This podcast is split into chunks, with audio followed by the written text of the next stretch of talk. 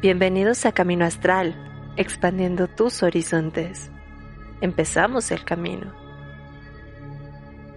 Y amigos de Camino Astral, buenas noches, ya estamos en vivo a todo color, ya listos aquí para justamente hablar de este tema hoy que son los Trusatru, espero haberlo dicho bien, porque este, me costó mucho trabajo, lo estoy practicando todo el día, así que, bueno, ¿qué les digo? Para eso está con nosotros eh, Juan Fábrega de Espíritu Vena. ¿Cómo estás, Juan? Hola, ¿qué tal? Muy bien, muchas gracias, gracias por invitarme. No, gracias a ti por venir con nosotros. Y como cada semana estoy acompañado con Carly.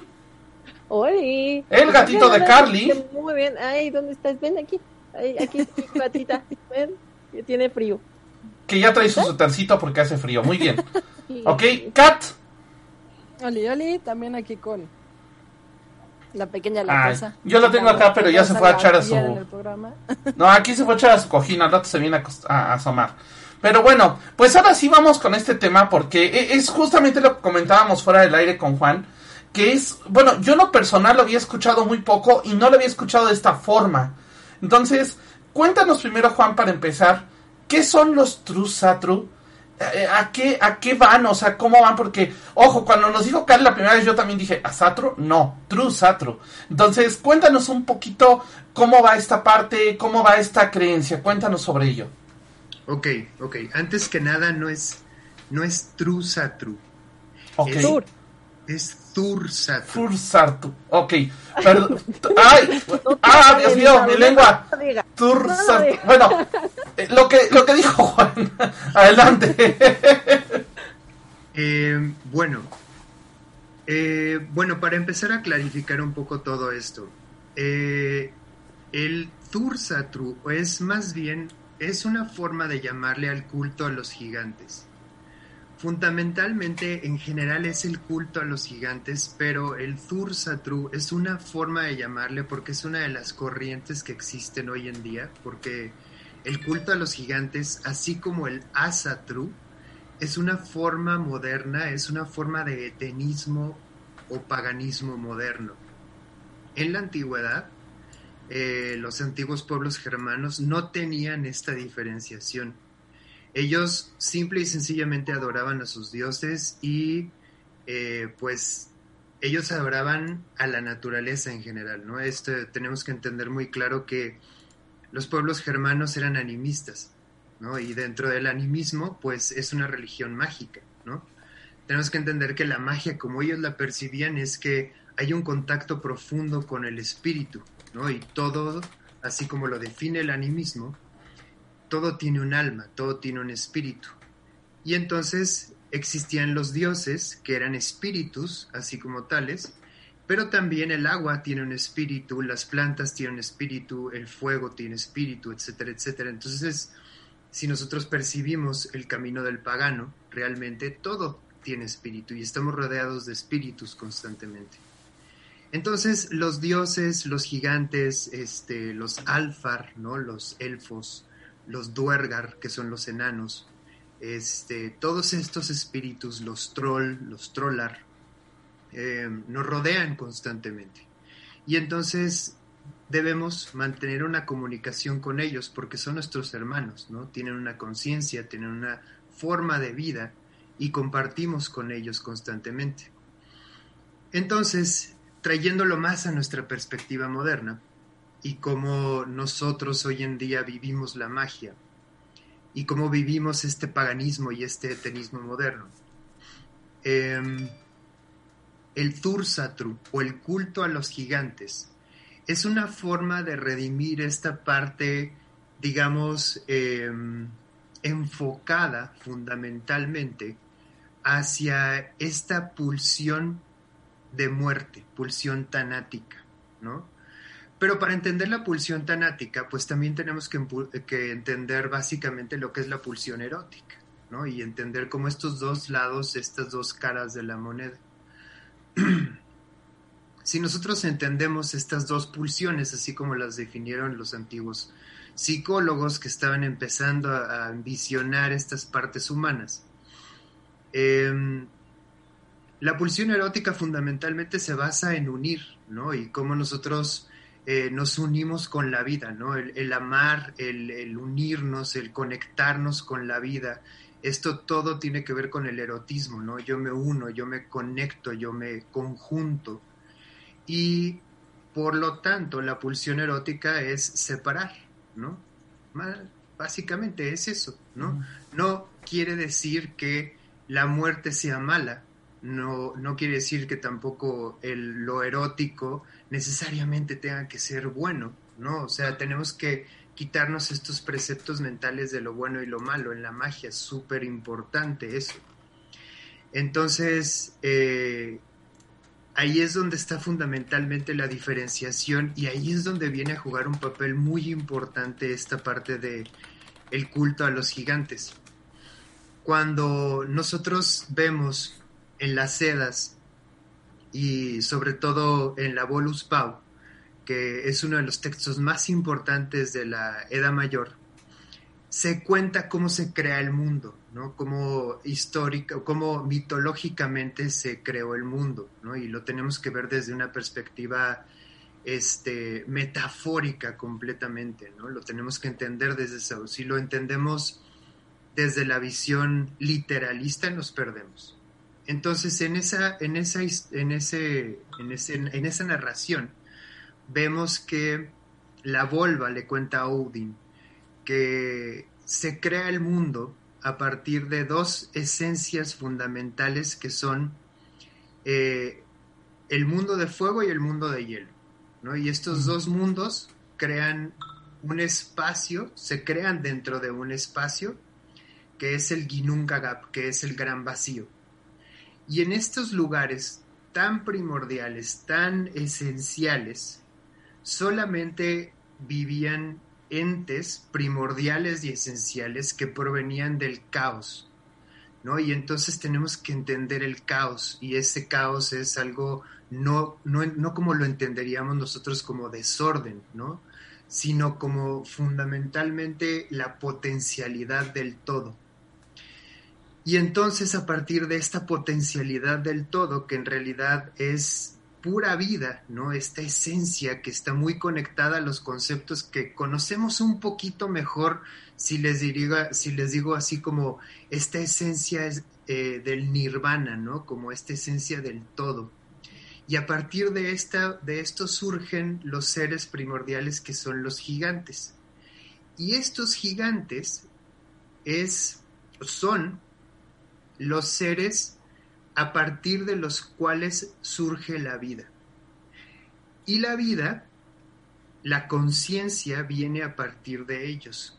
Odin, el dios que conocemos todos, que es el dios nórdico y que todo el mundo considera el dios primordial, etcétera, etcétera, que si nos ponemos a estudiar profundamente, realmente todo esto no es un dios primordial, es un dios creador, pero no es el el Dios creador, porque son varios dioses creadores, em, provienen de los gigantes. Él obtiene todo su conocimiento de los gigantes. Él reestructura de los gigantes. Y entonces el culto a los gigantes es el culto a este conocimiento primordial. Ok.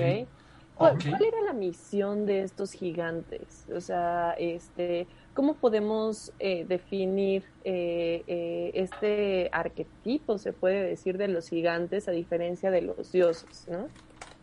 Ok. La causa, la causa turciana, ¿no? la causa de los gigantes, es regresar a esa esencia primordial que es el caos.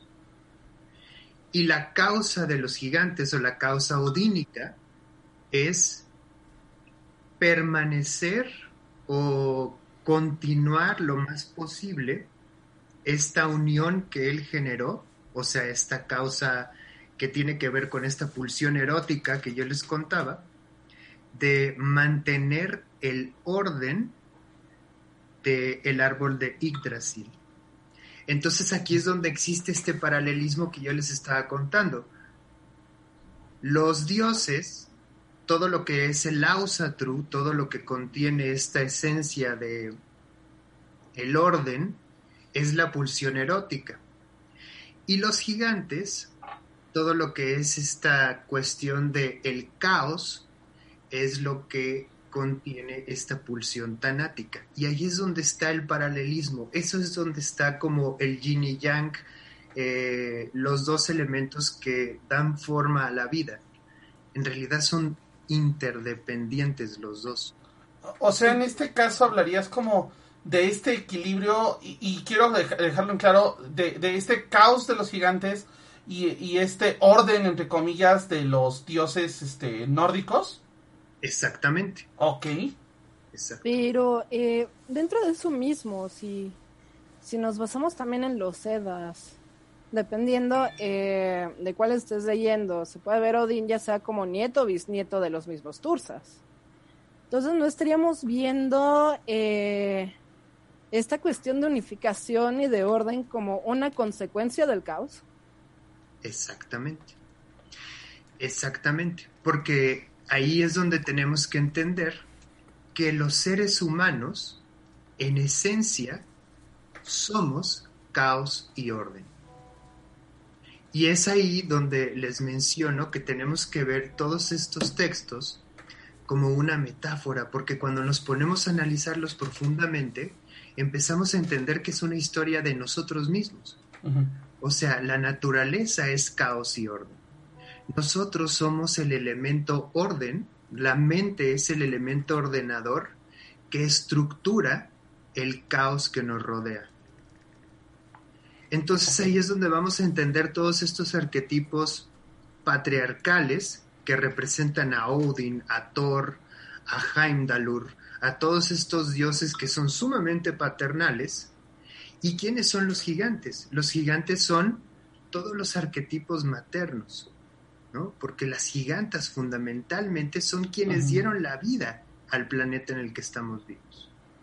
Y las gigantas quienes son Hel, Gulveig, y son elementos que ni siquiera tienen formados, son tan caóticos que ni siquiera tienen estructurado un genotipo, o sea, no son, no los podríamos entender ni siquiera como hombres o mujeres. ¿Quién es el gigante más importante de todos? Loki. Loki ni siquiera es hombre o mujer, ¿no? ¿Cuál es el, la fundamental discusión ahorita entre ah, todos los mensos que no entienden? O sea, oh, es, es, es bisexual, es género fluido. Loki no es hombre ni mujer, Loki es los dos, él cambia, se transforma completamente a, voluntad, porque es un gigante, es fuego. Ahora, yo, eh, es que a mí levantó la mano cada, espera. Sí, este, yo, vi, yo vi. Ah, Primero ah, el, árbitro, el árbitro ya lo dijo. Ok, a ver, yo, yo aquí tengo entonces la duda. ¿Cómo es, o sea, digo, yo entiendo que es parte también fundamental, así como de repente buscamos el orden de la vida, buscar el caos. Pero, ¿cómo aplicas e, este tipo de conocimientos, por ejemplo, a tu vida para vivir tu espiritualidad, ¿no? O sea, por ejemplo, ¿cómo aplicas estas cuestiones de, este caos, por ejemplo? Porque tú lo dices, ¿no? Es que es algo que es tan abstracto, entre comillas, porque sí se puede identificar o se puede aterrizar. ¿Cómo lo manejas tú? Mm. Esa es una muy buena pregunta. Eh, y eso es lo que realmente, en, lo que realmente consiste la práctica del culto a los gigantes. Es una práctica, como lo dicen todos los maestros, sumamente solitaria, porque consiste en la reestructuración de los valores que nos han sido inculcados. Nosotros nacemos en este orden, nacemos en una en un, lugar y en una situación política, este, social, etcétera, etcétera, donde, donde nos son inculcados valores que tenemos que seguir al pie de la letra para pertenecer dentro de esta sociedad, ¿no? Los valores morales, los valores este, sociales, etcétera, etcétera. Pero mientras nos vamos haciendo conscientes de todos estos valores, hay ciertas cosas con las que estamos o no de acuerdo.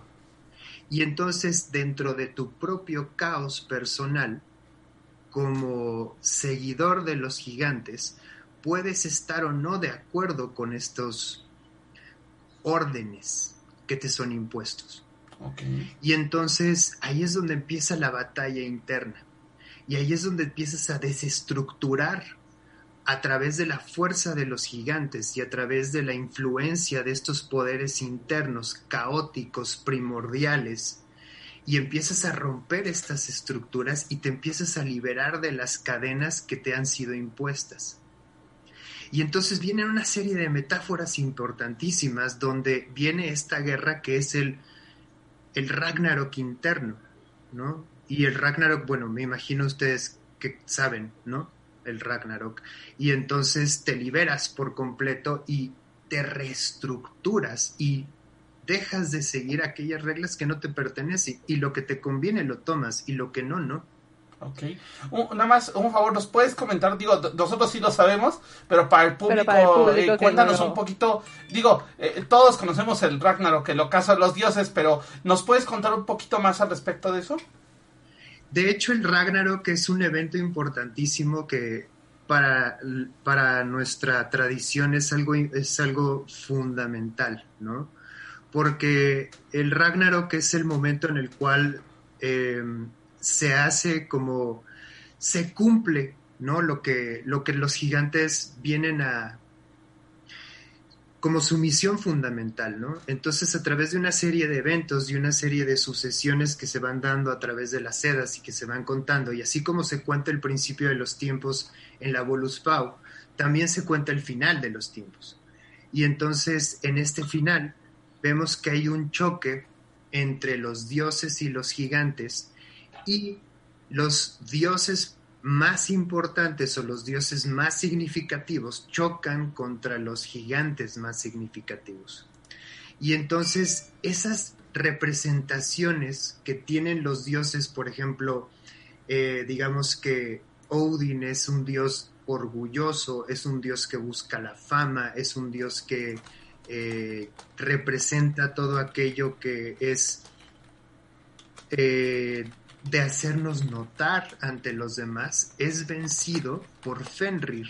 Y Fenrir es el dios que representa, es el gigante que representa la humildad, que representa la espera, la paciencia, el estar encadenado durante muchísimo tiempo, esperando el momento adecuado para ir a derrotar a Odin. Y de la misma manera sucede entre Jormungandr y Thor, entre Loki y Heimdallr, entre los demás, entre dioses y gigantes, que son siete choques entre siete gigantes y siete dioses. Entonces ahí es donde vemos muchísima enseñanza de cómo los siete venenos, que son los siete dioses, son derrocados por las siete sabidurías, que son los siete gigantes. Y entonces ahí es donde se aprende muchísimo de ese contacto entre estos dos. Todo esto es teoría de un maestro importantísimo que está en Sudamérica, que es Liosa Lodurson. Y les voy a pasar también la, el, link y todo para que vayan a su página. Perfecto, sí. Los libros y Muchísimas gracias. Perfecto. Por acá, Ethan, perdón, decía que eh, si podría hacer esa analogía a la androginia esotérica cuando estábamos hablando de, de este Loki. El andrógino alquímico se refiere como el matrimonio entre el rey y la reina. No necesariamente. Em, en cuanto a la androginia esotérica, el andrógino alquímico y el matrimonio entre la rey y la reina, se refiere a la integración entre los polos opuestos. No necesariamente se puede encontrar un paralelismo entre estos dos aspectos, pero es más en cuanto al andrógino alquímico esotérico eh, de la alquimia, es más como una evolución para llegar a una integración plena, que es como una manifestación de la iluminación, ¿no? Ese vitriol que... Sí, es más el resultado de la gran obra, ¿no? El resultado de todo este trabajo alquímico. Exacto, el buscar el, la, el lápidum interna. es, es más bien como esa búsqueda de, de la gran obra, justo. Pero no es, los gigantes más bien son un estado primordial, caótico, y como proviene del caos, no hay una definición real que se manifieste en este plano como algo, ¿no? Es proveniente del caos. Ok, Kat, tenías... Antes de que explotes, Kat, adelante. pues, eh, más que nada, era una cuestión que de lo que estamos hablando acerca de Loki y de Odín. Que, bueno, a mi interpretación son más como dos caras de la misma moneda. O sea, si nos vamos directamente al Locacena, eh, es de esta frase que dice que son hermanos de sangre, que tienen ese juramento de hermanos de sangre y que uno no puede brindar sin el otro, sino que se les tiene que hacer su libación a ambos al mismo punto. Entonces, eh, ¿me podías comentar un poquito más acerca de eso? Claro, totalmente. De hecho, eso es algo importantísimo. Em, y como tal, eh, es súper digno de mencionarse. Eh, son, son, son hermanos de sangre, Loki y Odin, y de hecho cada vez que yo brindo por Loki, o sea, cada vez que una persona le ofrenda un, un trago a Loki, se lo está ofrendando a Odin al mismo tiempo, y viceversa. Es como su aspecto oscuro, ¿no? Y, estos dos, este, como tú lo dices, es totalmente cierto. Eso es uno de los secretos de la magia nórdica eh, que tenemos que tener en cuenta y que es súper importante y que también se refleja en la práctica personal. El mantener un balance y el crear un sendero personal siempre se tiene que considerar como algo que tiene que estar equilibrado, ¿no? Em, es la capacidad de entender que dentro de la práctica uno tiene que aprender a controlar los instintos y luego a liberarlos. ¿no? Esto, todo esto nos lleva, todas son metáforas que nos lleva al aprendizaje personal. Entonces, Loki es una sabiduría que refleja la parte oscura del ser. Y Odin es una sabiduría que refleja la parte iluminada del ser. Ambos están en un alto nivel de conocimiento o lo que llamaríamos en términos nórdicos fiolkingi, que quiere decir conocimiento mágico. Ambos son los conocedores o los portadores del más alto fiolkingi. De hecho, van al mismo nivel los dos. Y lo único que realmente los diferencia es que uno está en esta causa zurciana, Loki, que es la búsqueda del vacío, el regreso al caos, el regreso a, la disolución. Y Odin tiene su causa odínica, ¿no? El mantener la creación como él la estructuró. Pero básicamente podríamos decir que son uno y el mismo. Y bajo, bajo, esa cuestión, porque es una pregunta subsecuente, em, entonces, ¿por qué separar el culto si estamos hablando de este balance que ya existe naturalmente dentro de la tradición nórdica? ¿Por qué separar el culto entre Asatru, entre Tursatru? ¿Por qué no mantenerlo como un solo culto como se tenía ese balance desde la antigüedad? Me caes gorda. ¿Qué era lo que iba a Ahorita complemento con otra pregunta. Va, va, va. Esa es una muy buena pregunta.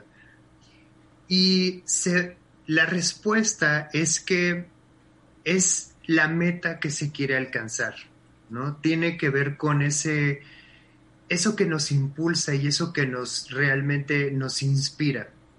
Finalmente, la meta es la misma. La meta de cualquier mago, la meta de cualquier persona que esté en el camino es la misma. Y la meta es la liberación de la conciencia. Pero en el camino todos nos vamos a identificar con distintos estímulos. Entonces el estímulo es lo que realmente hace al mago. Y uno va escogiendo diversos caminos, diversos estímulos, diversas cosas que a uno lo van haciendo eh, sentirse inspirado, sentirse como llamado por, por diferentes corrientes. Hay muchísimos dioses y no nada más en el panteón nórdico, sino también en otros panteones. Y vamos a llamar esto como una cuestión de unión, de estar escogiendo. Los mismos pueblos germanos, muchos de sus dioses y muchas de sus corrientes, muchas de sus runas, no eran auténticamente inventadas por ellos, sino que vienen de otros pueblos, vienen de otras culturas, vienen de otros orígenes.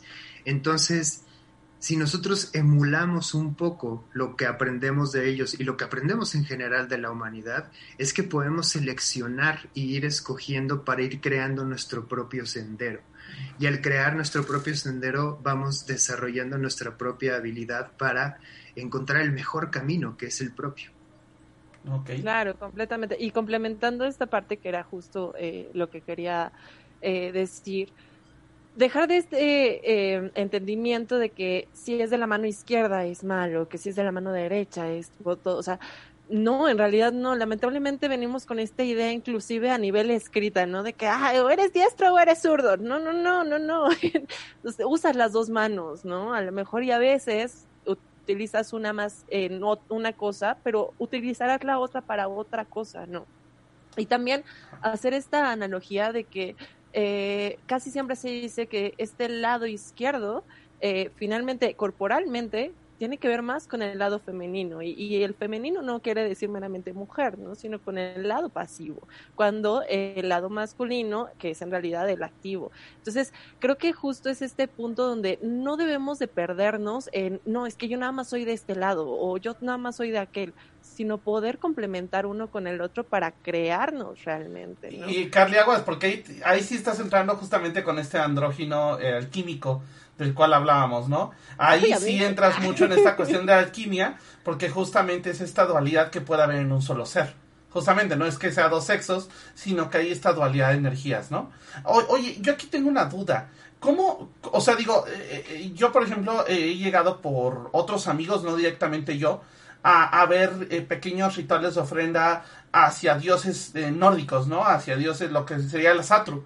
Pero, ¿cómo se le ofrenda algo a esta fuerza? Porque es, digo, insisto, eh, yo a lo mejor estoy pecando de novato, pero yo es la primera vez que oigo este tipo de cuestiones. Entonces, ¿cómo le ofrendas en este sentido? porque es una, una fuerza caótica, ¿no? O sea, no es como una fuerza ordenada, sino es una fuerza que puede ser muy agresiva. Incluso a mí sí me ha tocado este, esta, este tema de sentir este tipo de energías y son muy, no puedo decir hostiles porque no es la palabra, pero son muy intensas. entonces, ¿cómo funciona en este caso? Cierto es eso y es, es muy buena pregunta también. La verdad es que eh, el bloat, que significa sacrificio o ofrenda, y ese, esa es la ofrenda que se les hace tanto a dioses como a gigantes, eh, sí es, digamos, como que en tono, en simbolismo, en cuanto a las ofrendas y a las dádivas que se les dan a los, a los gigantes, tienden a ser diferentes, ¿no? Em, por ejemplo, las runas que se utilizan para ofrendar a los gigantes, evidentemente tiene que ser otras runas, ¿no? Em, hay una runa muy común que se confunde como la runa de la buena suerte que es Gibu Auja, que es la Gebo con una Ansus pegadita, y eso quiere decir una ofrenda para los dioses, una ofrenda para Odin. Y lo que utilizamos nosotros en, en, la ofrenda para los gigantes es Thurs, y entonces es la Gebo, pero con, con turisas. Y este, hay muchos símbolos, hay muchísimas, este, Galderstafir que se utilizan específicamente para ofrendar a los gigantes. Eh, depende del tipo de gigante con el que estés trabajando, ¿no? Hay gigantes que son un poco más benignos, hay gigantes que te reciben mejor las ofrendas, que son más abiertos a que te, a que te acerques a ellos. Pero em, hay una frase muy, muy común entre nosotros que es, una cosa es que tú le hables al gigante y otra cosa es que el gigante te conteste. Y cuando te contesta el gigante, uff, son, por lo general se hacen los rituales de noche. Y en, cuando hay una respuesta del gigante, hay sueños muy profundos, hay este, viajes astrales muy fuertes por lo general, como les digo, es una práctica muy mágica y en realidad los sueños, ahí es donde se trabaja muchísimo. Nosotros tenemos que trabajar muchísimo en el plano onírico. Y entonces ahí es donde realmente se pone muy, muy intenso el asunto. Puede llegar a ser muy choqueante. Sobre todo al principio, ya después cuando te empiezas a acostumbrar es un poco más fácil, pero siendo trabajo adversarial, siendo trabajo con fuerzas eh, sí obscuras, sí fuertes, sí que provienen del caos y que al hablar de caos pues vamos a trabajar con fuerzas que realmente no entendemos como en un orden, ¿no? O sea, puede llegar a ser muy fuerte de repente. Em, nos hace conectar con aspectos internos que provienen de la sombra. Y es ahí donde realmente está interesante el trabajo con los gigantes, porque al estimular nuestros aspectos sombríos internos, es donde surgen también un tipo de gigantes. O sea, todos los gigantes también se les puede llamar Jotun. Y Jotun quiere decir devorador. Entonces, es esa capacidad de devorar que tienen los gigantes, que es la forma de devorar todo el orden que nos apega a esta estructura cósmica de Midgard. Y ahí es donde al devorarse todas esas cuestiones que nos apegan, que son eh, pues nuestra lujuria, nuestro, este, nuestro excesivo, nuestra excesiva codicia, nuestro excesivo eh, aspecto mm, de apego a todo lo que pueda llegar a ser apegador o apegante, em, es cuando empezamos a perder, eh, cuando se comen todos esos gigantes, surgen todas esas cuestiones y entonces ahí donde, es donde se pone intenso, ¿no? Y surgen miedos, surgen cosas muy profundas. Entonces sí, es, es duro, es difícil.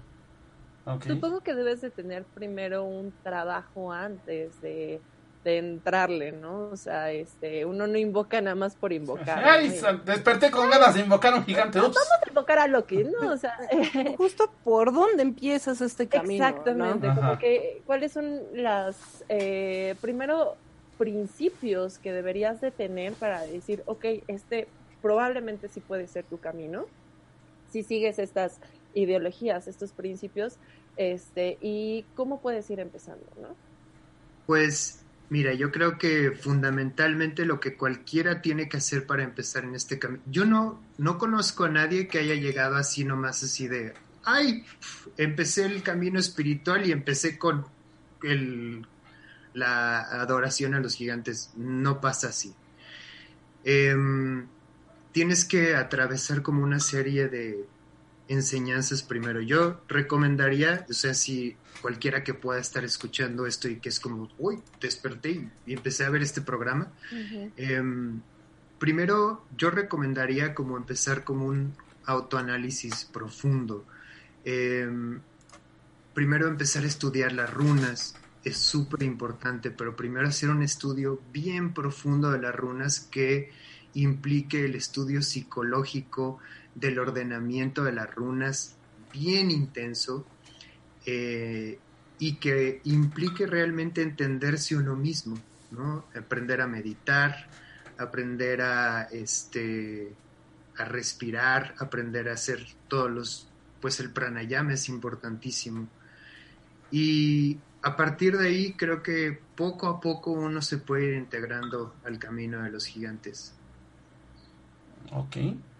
Oye, y hablando mucho de esta cuestión, porque digo, eh, en todas las creencias, perdón, hay estos do y don'ts, ¿no? Entonces, ¿cuáles serían las cosas que no se deben de buscar aquí? Porque, por ejemplo, eh, eh, la semana pasada, justamente como te comentaba acá, tuvimos un programa de santería. Y, y, nos decían, oye, es que no debes de buscar este, este bien berrinche, ¿no? O sea, como de, ay, pues es que quiero esto y los dioses me lo van a traer. ¿Qué procede en este caso o cómo funciona en este caso? ¿Qué no debo de buscar o qué no? ¿O cuál no es un indicador de que este es mi camino? Mm. Em, mira, definitivamente algo que no se debe de llegar a hacer aquí es como buscar soluciones rápidas, ¿no? Hay muchas cosas que, que se pueden obtener en el camino de los gigantes y es, hay magia, hay mucha magia, pero es em, magia que a uno lo va acercando con el contacto profundo con uno mismo. Em, más que nada, y lo que uno va a ir encontrando profundamente es el camino teúrgico, que es el camino de la liberación personal.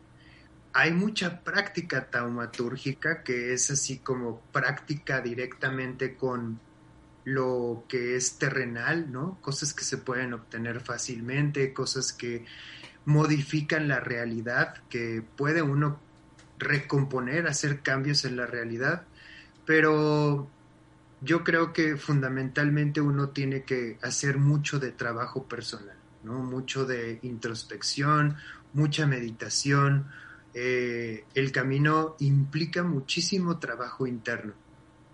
Em, otra cosa que también tiene que uno llegar haciendo es entender, eh, y es otra que, cosa que al mismo tiempo es algo que no se debe hacer, em, uno no debe pensar y tomarse las cosas literalmente, ¿no? O sea, hay que entender que todos los aspectos de los gigantes y todo esto proviene como desde una fuerza interior. Uno no se puede tomar todas las mitologías así como literal. Eh, es, es un aspecto interno, son formas en las que nosotros llamamos a nuestra propia mente, ¿no? Todo proviene de nuestro interior y creo que todos de repente caemos en el truco de, uy, eh, Loki, ¿no? O, uy, Kulbeck o algo así y entonces empezamos a perder un poco ahí la realidad y caemos demasiado en la esquizofrenia y nos podemos llegar a perder un poco. Eso es bien importante. Em, creo que es bien importante también como hacer reality checks, ¿no? Por lo mismo. Como creo que en cualquier camino mágico eso es bien importante, el em, aterrizar constantemente y no perdernos en, en ese aspecto fantasioso, mágico, místico, musical, porque he visto mucha gente que, que pierde el piso por completo y se le va y ya no regresa. Eh, también creo que es bien importante el perder esa idea y quitarnos por completo esa percepción de el vikingo, ¿no? Creo que yo creo que es, ¿no? Es algo que nos ha dañado muchísimo como tradición y que le hace muchísimo más mal que bien. He visto mucha gente que tiene esa idea de, pues no sé, de irse como a las ferias y de todo eso. Y no es que esté mal, digo, o sea, está bien si se quieren divertir y todo eso, pero cuando ya se lo toman muy en serio y cuando se empieza a convertir en un, una forma de vida y cuando empiezan a, a formar estos clanes y empiezan a volverse así como muy exclusivistas y eso se vuelve sumamente dañino, muy dañino no he visto un solo clan en México que realmente esté haciendo algo que verdaderamente ayude a la gente. Creo que ahí tenemos como mexicanos que aprender muchísimo de nuestros errores, porque creo que estamos cometiendo muchísimos en esa perspectiva. Y pues bueno, creo que hay que entrar con una mentalidad abierta. Y además, ahorita que hablabas de la parte de vikingos, pues eh, esta parte de, que tratan de sintetizar eh, toda una tradición en una profesión, ¿no? Porque en realidad, pues, el ser vikingo era una profesión. Bueno, ahí, ahí yo te voy a decir, y como parte de un grupo que hace combate de ese estilo, ajá, eh, sí, yo, yo soy parte de estos grupos. Bueno, pero acá, por ejemplo, lo llevamos más desde el punto de vista filosófico. Aunque es cierto que sí hay grupos que ya lo están llevando a un punto más... ¿cómo decirlo? Un poco más ya, ya al nivel energético, esotérico de ese estilo. Y creo que ahí sí puede llegar a ser un poco hasta elitista desde ese lado, ¿no? Y ahí es donde sí creo que, que no está bien, ¿no? Digo, eh, si bien estos son, son justamente eh, cuestiones esotéricas, es decir, son ocultas, ajá, eh, en ese caso hay que, hay que, pues, o sea, checarlo de ese lado, ¿no? Y, darnos cuenta en cuanto algo tiene que ver con eh, una cuestión de, fantasía, de hacerlo desde este lado, eh, pues más lúdico, ¿no? A llevarlo realmente a una cuestión de, mm. de, una este, filosofía, ¿no? Y eso lo podemos ver en todas las tradiciones ahorita que está haciendo un boom, ¿no? Este, apenas estaba hablando con un amigo ayer de todas estas personas que simple lo simplemente lo hacen porque está de moda y no tienen realmente una idea concreta de, de, todas estas filosofías. Entonces hay que tener pues cuidado con este Es que hay que empezar a diferenciar entre lo que es eh, la fantasía, lo cual está padre agarrar y vestirte con un osito de peluche el fin de semana y eh, irte a un festival. Está bien también si quieres irte más por la parte de recreación histórica, porque hay grupos eh, como los Jonesport, como eh, varios otros grupos que han salido que se dedican a eso, a la recreación histórica, y hay otros que ya se van a cuestiones de religión y filosofía. Siempre tener cuidado como diferenciar cuál es cuál y cuál es lo que te interesa a ti, porque ninguno de ellos está mal. Todos se pueden disfrutar, pero simplemente ve cuál es el que te llama la atención. y no tomarlo como algo completo, ¿no? O sea, de que si te lo dijo alguien, pues investigale, ¿no? O sea, no solo te quedes con lo que te dijeron en TikTok, ¿no? O sea, hay que hay que entrarle un poquito más y si quieres entrarle eh, de lleno a esto. Y, por ejemplo, o sea, hay gente como como bien comentaba Kat que sí lo practica nada más hasta por recreación o por deporte, ¿no? O sea, pues, por el deporte. Una cuestión lúdica. Eh, a ese sentido es muy bueno, ¿no? Entonces sí, o sea, a nivel filosófico está padre, pero hasta qué punto lo quieres llevar también, ¿no? El problema yo creo es cuando se vuelve una cuestión de elitismo publicitado, en el cual empiezan a pelearse entre clanes y empiezan a decir yo soy mejor que tú y empiezan a hacer una serie de guerras y empiezan a hacer una serie de eh, peleas, pero ni siquiera son peleas directas, sino son guerritas en Facebook y son una serie de, o sea, como una serie de conflictos ahí espantosos que es precisamente lo que está pasando ahorita. Y esto pasa muchísimo con los grupos que son como más esotéricos, filosóficos, que empiezan a reclutar gente, gente, gente, gente, y entonces yo tengo muchísima gente conmigo, y entonces nosotros somos los mejores, mejor que ustedes, y entonces empiezan a pelearse. Oye, un poco regresando a esta parte eh, más sobre, sobre el tema. Ajá. Ah, a ver, dale, dale, Cata, adelante. Eh, bueno, es una pregunta que me, han hecho varias, varias veces personas que están interesadas en empezar dentro de la tradición nórdica, ya sea Asatru, Satru, eh, mixto, más, o sea, como era en la antigüedad, como sea. Siempre viene la cuestión de por dónde empiezo a leer, sobre todo la cuestión de las runas, de los sedas. Me ganaste la pregunta. Porque justo eh, estaba pensando que hay muchísimos libros de runas, pero al mismo tiempo, ¿para qué irnos a interpretaciones modernas que luego también las comparan con cartas del tarot? Cuando tienes las mismas canciones de runas que son de la época. Entonces, Juan, ¿qué nos recomiendas para, para empezar así como indagar dentro de, de ese terreno nórdico? Claro. Pues mira, eh, la recomendación básica fundamental de cualquier maestro va a ser que leas las Edas, pero leer las Edas es un plomazo. No hay nadie que dije eso.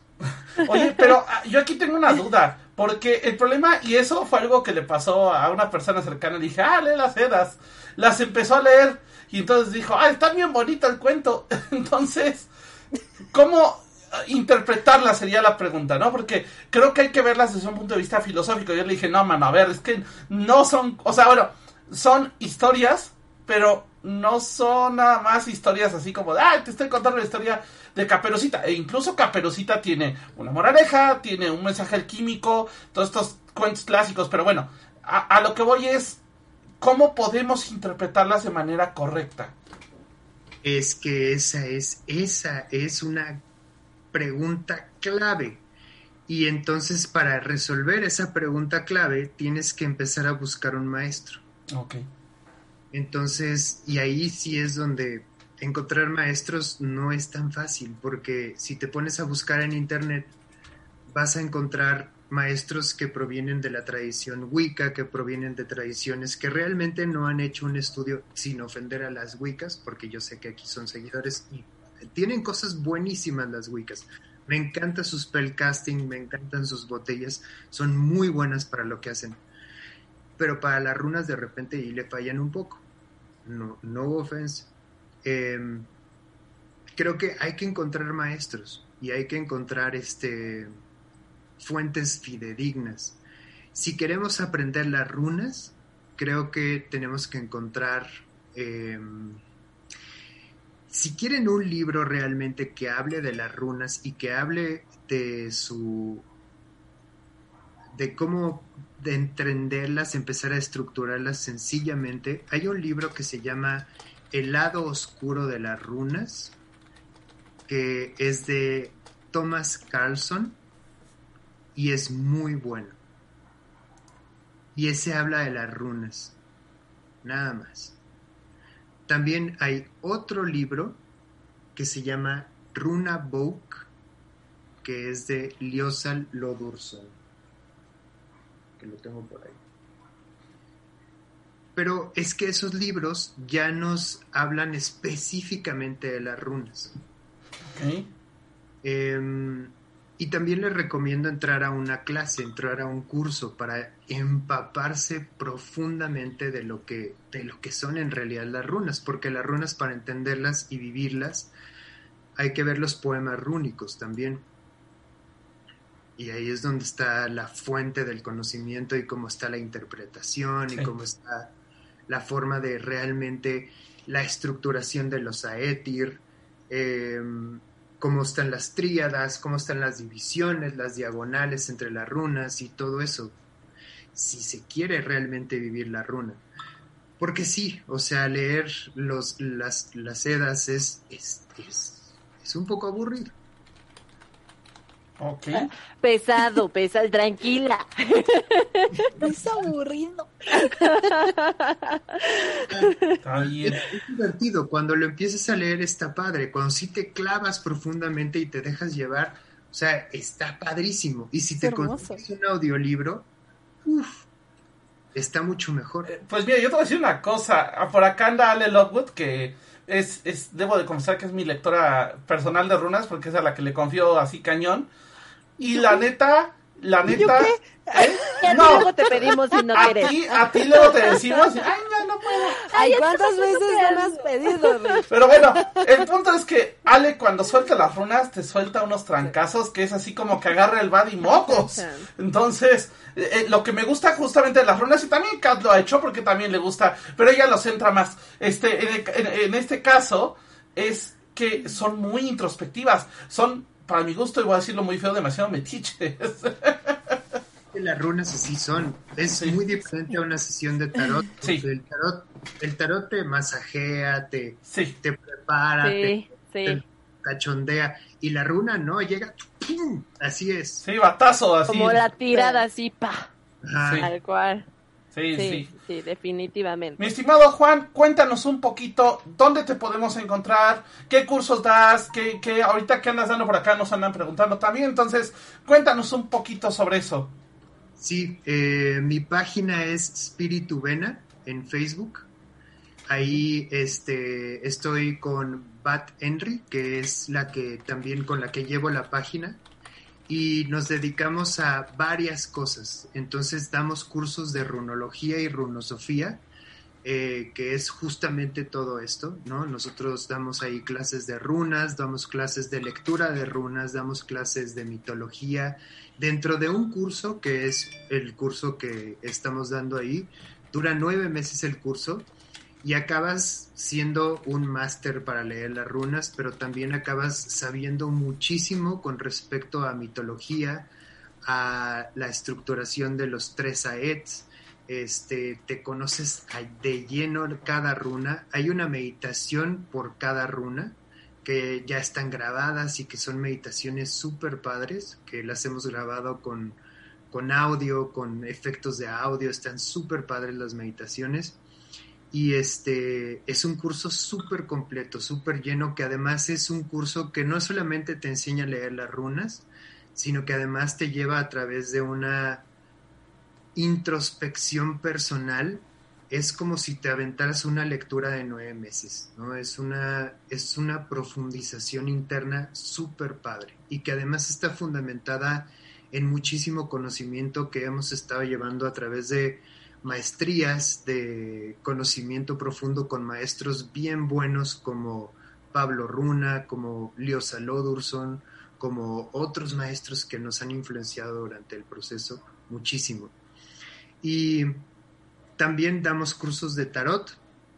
También el curso de tarot dura ocho meses y es un curso súper completo.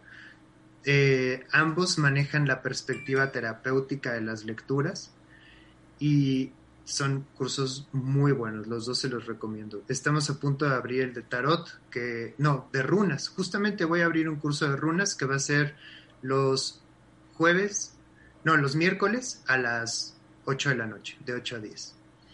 Y también voy a abrir un curso de magia práctica. Ese va a ser, yo creo que a fin de año.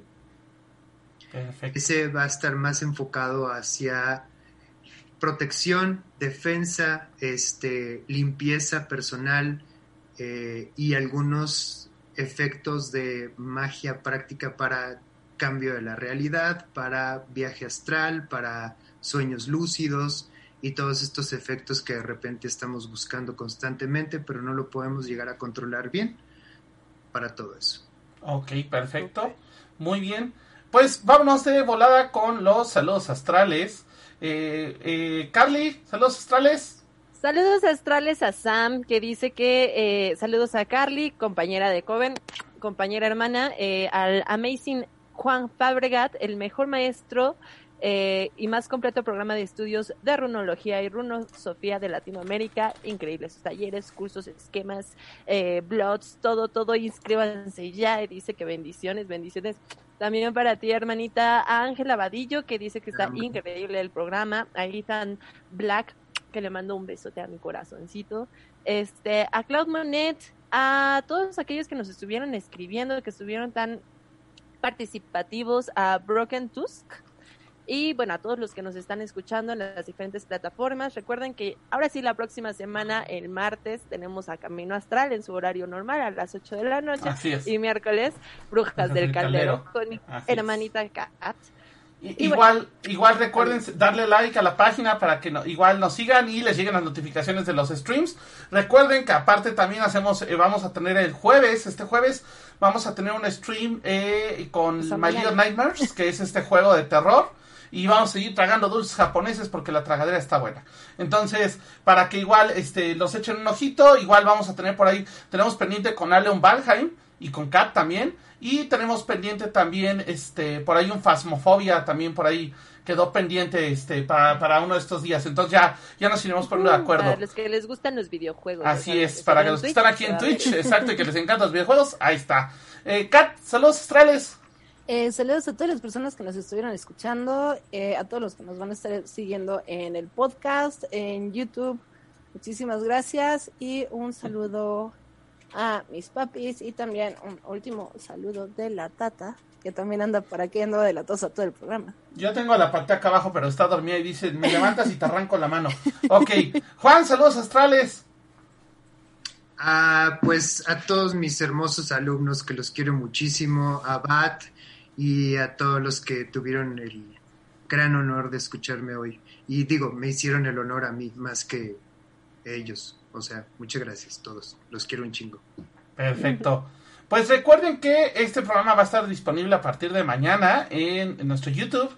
En Anchor, ahora sí prometo subirlo. Perdonen, el, otro programa me, atrasé porque según yo ya lo había subido y fue así de, ay, nunca le di publicar. Entonces, ahora sí lo subo, lo prometo. De todas, recuerden, eh, próxima semana, eh, para que nos sigan en Twitch, Facebook, Instagram, todas las redes sociales y para que nos sigan viendo porque por ahí, por ahí hay sorpresas nada más. Kat, nos da rápido un adelantito de lo que viene porque por ahí hay una cuestión de, de un pequeño concurso que vamos a hacer nada más para que den ah. Sí, pues eh, ya, ya, lo habíamos comentado en el programa de ayer, pero vamos a tener una colaboración entre eh, Carly in the Moonlight y el Bazar Mágico Regin Life con un pequeño kit para Lugnasa que va a incluir pues prácticamente eh, todo lo que necesitas para poder poner tu altar, para poder tener tu celebración. Y pues ya en los próximos días vamos a tener cosas muy, muy bonitas. Y ahí sí, el spoiler, uno de los kits se va a rifar, va a, rifar a través vamos a rifar rifando. Así es. Así que estén pendientes. Igual yo, no mandé mis saludos, ahorita me está cayendo el 20. Un saludo a Ángel Abadillo que anda por acá. También a este Sebas Pérez Reyes que nos está escuchando desde Uruguay. Un fuerte abrazo a Don Wolf que por ahí también anda. No dejen de ver su stream, también se pone muy divertido. Ajá, y, y baila el papure, ya lo vi. Entonces, este, eh, literal, e igual un saludo a Samara también que anda por acá, a Broken Tosk, a mi papá que hoy fue su cumpleaños, un fuerte abrazote que hoy, hoy, nos vimos para festejar, aunque sea un ratito, porque el trabajo no dejó mucho. Pero bueno. Necesitas mucho, Rich. Yo, yo le digo, pues muchísimas gracias. Y ahora sí, nos vemos la próxima semana. Esto fue Camino Astral. Bye bye. Por hoy hemos terminado. Pero recuerda que la próxima semana podrás escucharnos en nuestra fanpage vía Facebook Live. Camino Astral, expandiendo tus horizontes.